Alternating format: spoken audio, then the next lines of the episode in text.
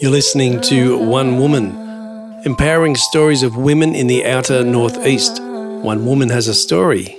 One woman is inspiring. One woman can make a difference. One woman is you. You're listening to One Woman, a podcast series of inspiring women telling their story in the outer northeast of Melbourne. It is International Women's Day, and I'm very happy for episode one to be in the studio with Elise. How are you today?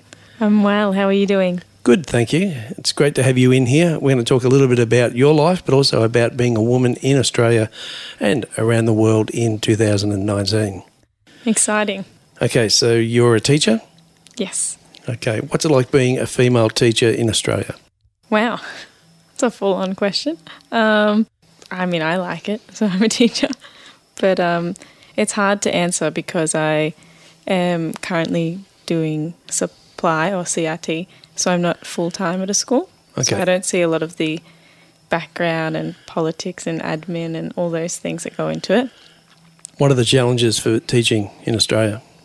The challenges are, I guess, uh, that every teacher faces, which is just all those things. I mean, there's such a range of challenges. In terms of your actual teaching at a school, there's challenges with students, with their behavior. That's one whole area. And then there's challenges with actually teaching them and getting them to know what it is they need to learn. Um, in terms of the actual teaching, and the students themselves, one of the biggest challenges is just catering to. Uh, there's so many different types of children in one classroom, and then on top of that, you might have additional needs and um, EAL needs, special needs, all those extra things. And then outside of teaching the, and the students, the other challenges, I guess, is just a big one for every teacher is time management, fitting in how much you need to do within the one day. What challenges do you see with female students as opposed to teaching boys or, or generally the difference between boys and girls in the in the schoolroom and even in the schoolyard? I think um, one of the biggest things I see with female students is I think girls are subconsciously, and it's not people. I don't think it's. Um, I think it's just the way that females and all of us are in general, which kind of spills out into the classroom. Is girls are less likely, I believe, to take risks and experience a lot of trial and error. I think boys are encouraged um, to be more adventurous and they're, I think, a little bit more okay with making mistakes. Not all boys, obviously, Mm-hmm. but if we're generalizing, I think it's reinforced in so many ways. I think if we look at the storybooks that we read to young girls and all of those things, that most of the time the people that are off on adventures and doing all these exciting things are usually male characters Right. And the ones that are being saved and all of those things stereotypically are females. Not so much anymore. I think there's a lot more now coming out that is really across the board. But I do see um, that a lot of girls, they're trial and error and they're a little bit more worried about having things right and being perfect. Okay. So you think that's a little bit of cultural conditioning? Yeah, definitely. Um, definitely with girls. And I think, eh, without getting too much into everything that's happening, but there's the a while ago there was debates about should girls um, have to wear skirts at school. And I think this is one of the major things that people were talking about in their arguments against it, saying they shouldn't have to wear skirts all the time. Is it's another thing that reinforces that um, limiting their opportunities, getting out there and doing the same things and playing uh, the same way, and they're not able to jump off this or roll around and do that because they're limited um, in what they can do. Okay. So you've taught overseas as well. So tell me some of the differences you see with uh, females in you taught in India and also in England. Um, well, India is obviously a massive difference, um, and I could talk about that all day. But um, um, first, the first thing that I saw that was really obvious um, that you could just see, everyone could just see straight away, is when they ran their PE lessons. So I went there through university on a study tour first, um, through a really good program called Swirl, and when we arrived, we were just um, observing some of the lessons, and I didn't actually see this first. A few boys in our tour who were teaching PE came back and told us about it, and then I went and looked. And the over there they brought all, the whole PE class out, and the two boys we were with started to take the lesson, and they were a bit confused. The two boys from Australia, teachers, were a bit confused because all of the girls came out and just stood under a tree, and the PE teacher began, the Indian PE teacher began um, taking the lesson just with all the boys, and the student teachers that on our tour asked what was happening, and they said, "Oh, you know, it's PE. It's time for the girls to sit out." And I witnessed it, and it was really interesting and I kind of asked them why and they didn't really understand why we were asking the question because they were like, well, it's PE, girls don't do that. Mm. How did that make you feel? Um, well, it was interesting because if that was happening here, I would obviously be a little bit more outraged. But over there, it was more just trying to take it all in and understand what was happening because if it's a completely different culture, I didn't want to, you know, Yep. I wasn't it didn't have the didn't I guess provoke the same kind of anger as maybe it would here. Sure. But then the other then as we went further through the program, the study tour, we did story writing. That's what the program was: story writing in remote locations. Um, and I was in a group with a bunch of year eight girls. And one of the girls, Lohitha, wrote a beautiful story called I Am a Girl. And it was about women's rights and it was beautiful, but it was really, really, uh, that was the most shocking thing. She wrote, her story was about why can't girls have the same rights as boys, essentially. And she told us about her schooling and how a lot of people still see schooling young girls in India as a waste of time because they will grow up and be married off for money. And a lot of people further than that believe that have being having a girl as a baby is a waste of time. And she said that in her villages she's seen young girls, babies, infants in bins and dogs eating them. So that was really quite shocking. Yeah, confronting. Um, and these girls were sitting in a circle talking about it. And I asked them, who believes this? Like, where have you seen this? And they were all talking about it. So they would have been about 14 years old. And they were all talking about it as it was not news to them. Right. You moved from India to teach in England. What are some of the things you noticed there? Um, in England, uh, it was interesting because I, I obviously I was just in India, and I thought that England wouldn't be that different to Australia because uh, culturally speaking, we're quite similar. hmm However, it was um, much more Victorian, I'd say. I guess a little bit more old school. Uh, so basically, the biggest difference there is when I was talking before about there's all kinds of challenges uh, when you're teaching, and it obviously varies depending on what school you're at and the different students you have. It's hard to say. Um, over there, though, one thing really stood out for me, which was the time management side of things. Um, and teachers over there, I believe, are just a little bit more time poor because it is so old school in a sense. They're much more focused on their assessment and marking and data. Um, so, yeah, they're much more data driven. And I felt like that, well, what I witnessed was they have less planning time per week, but their planning time actually isn't planning time.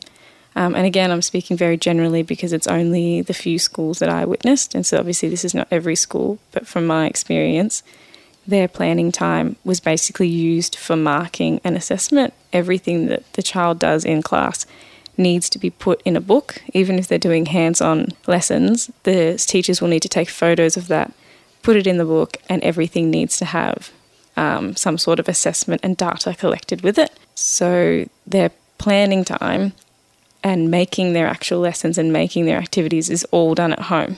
And they have to teach. We here in primary, we have specialist teachers. Over there, um, they don't really have specialist teachers. The primary school teachers have to teach PE, science, all the extra things, art, performing arts. And their assistant teachers, when they have their planning time, their assistant teachers take a lesson. So they might choose, whenever they have time off, they might choose something like handwriting or something like that. Their assistant teacher will take it. And so then basically that their, their planning time or their time's off. They're not making their lessons or they can't use their laptop. Everything needs to be left in their room because all their resources need to be there for their assistant teacher, if that makes sense. Yep. So basically, there's a lot more that they're taking home, and as a result of that, I think a lot more teachers are burnt out, and there's um, a higher demand for teachers over there. No one really wants to get into the profession. Right. Okay. So when you returned to Australia, did it change your perception of teaching in Australia? Yeah, definitely. And as I said, I'm still a really new teacher in Australia, but just the overall culture um, of teaching and I guess the standard of teachers and standard of our lessons or our style, I guess, a lot of schools' philosophies, um, I value a lot more now. Just that whole attitude and approach towards learning and teaching. The approach towards teaching, I, I definitely think, is a little bit more forward thinking than England. Did it change the way you think about how women are perceived and treated in Australia? Uh, being in England and in like both places. Mhm. Yeah, I think that I first, when I went on my first uh, time overseas, was my first time overseas was in India in, I think 2015 or something. That that first study tour, and when I came back from that, and that girl Lahitha wrote the story uh, about women's rights, that really, um, I guess, changed my outlook towards um, not just in Australia but women's rights as a whole. And I really started to, um, I guess, be more aware of little things. And I think I used to be a little bit more like, oh, we've come so far and everything's fine. Whereas seeing how shocking things are all over the world, it does hit home and it does make me feel like I'm, um, even though I am privileged because I obviously there's different levels of privilege. Like mm-hmm. I'm, I'm privileged because I'm a white woman, yet I do feel that I'm disadvantaged in general because I'm a woman, not as different, not as disadvantaged as a woman of minority, but right. there's I think I've developed a connection there with all women and everything that everyone's going through. There seems to be a, a, a, a renaissance of a movement that maybe started in the 60s and into the 70s and kind of dropped off a little bit. Um, what are your thoughts on that and uh, uh, the, the women's movement that's happening or resurgence that's taken place? Yeah, I, I definitely think there's like um, I think it's like a fourth wave of feminism that's come through, and a lot of it I think has to do with the Me Too movement. I do think that's a massive social movement that's sparked all of this. So, what are your thoughts on the Me Too movement? I mean, I think that anyone who is in a has some sort of platform who can spark something like this, I think it's a great thing. I, I- I'm a big um, advocate for, like, I know that social media and lots of these things have their disadvantages, but I do think that there are massive advantages that we can see such a spread of knowledge uh, go out. And I know there's the other side to that where people can choose what they want to hear and choose what they don't want to hear. But I think part of the reason all of this has become such a big movement is because of that. I do think it's a big positive, and I think more and more people are becoming aware. And I know that some people are on the side of um, oh we you know we offend everyone now. We can't do anything without offending anyone. But i do think that the small i do think it is a small percentage of people who are overly sensitive. And i do think that's that's blown up out of proportion to kind of silence more people Yeah. or make people feel comfortable. And i think a lot of people don't want to feel like they're being attacked and that's Yep. their go-to. Now we hear from um, from men who are anti Me Too, and that's expected in some way that people are going to be like that.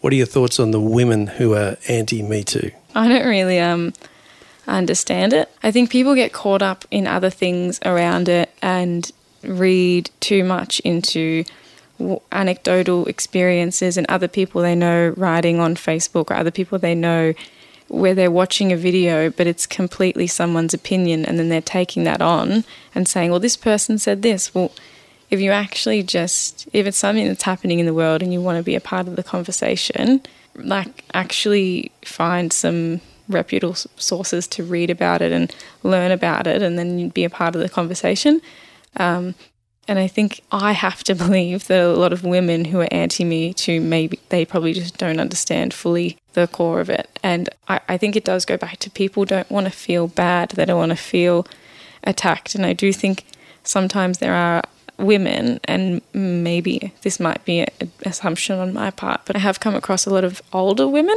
who maybe have lived their life a certain way their whole life and had, you know, a husband or bosses or people and they've, you know, experienced slaps on the ass or, um, I don't know. So is there is there a time limit on abuses or injustice? So is it is it okay to say that was ten years ago, fifteen years ago, twenty years ago? Get over it. No, definitely not.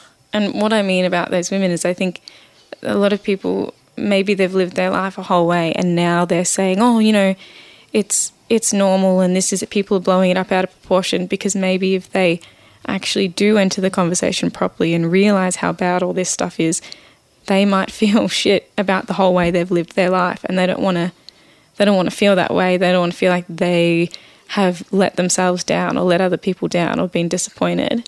And so it's easier for them to say, "Mm, everyone's overreacting.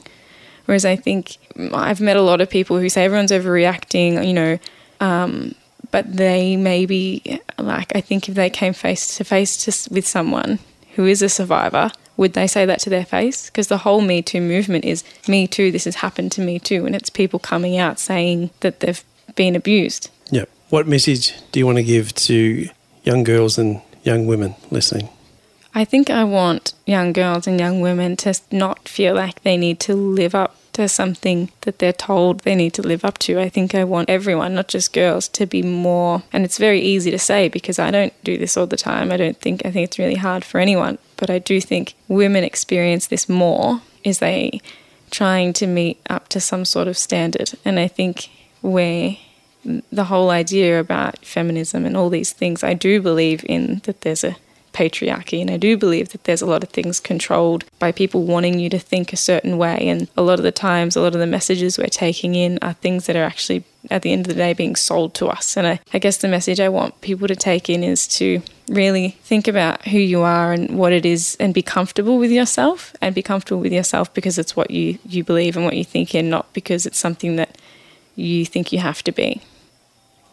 One of the things uh, we like to do at the end of each show is to ask the subject a series of questions and just get your straight off the cuff answer. What is your favourite word? Oh, um, wow. Your least favourite word? Drip? What turns you on or inspires you? People who are really passionate or care, caring. What turns you off? Um, ignorance. What's your favourite curse word? Probably just, Use it in a sentence. Um, well, f- What profession other than your own would you like to attempt? I don't know. Maybe some sort of journalistic TV presenter. What profession would you not like to do? Oh, I have no idea. I don't think I could do something really heart wrenching like work with dying children or something like that. What song would you like played at your funeral? Um, yeah, I want Mark Kozelek around and around. Okay. And uh, what book are you reading at the moment? Sapiens. Okay, tell us a little bit about that. It's a brief history of humankind. So it talks about where we come from and I guess why the way humans are the way they are. It's really interesting. Okay, and what's your favourite book? I don't know, that's hard to answer. Maybe I'm going to say Sapiens because it's the one I'm reading right now and I'm enjoying it. Elise, thanks for joining us on One Woman today. Thank you. It was great.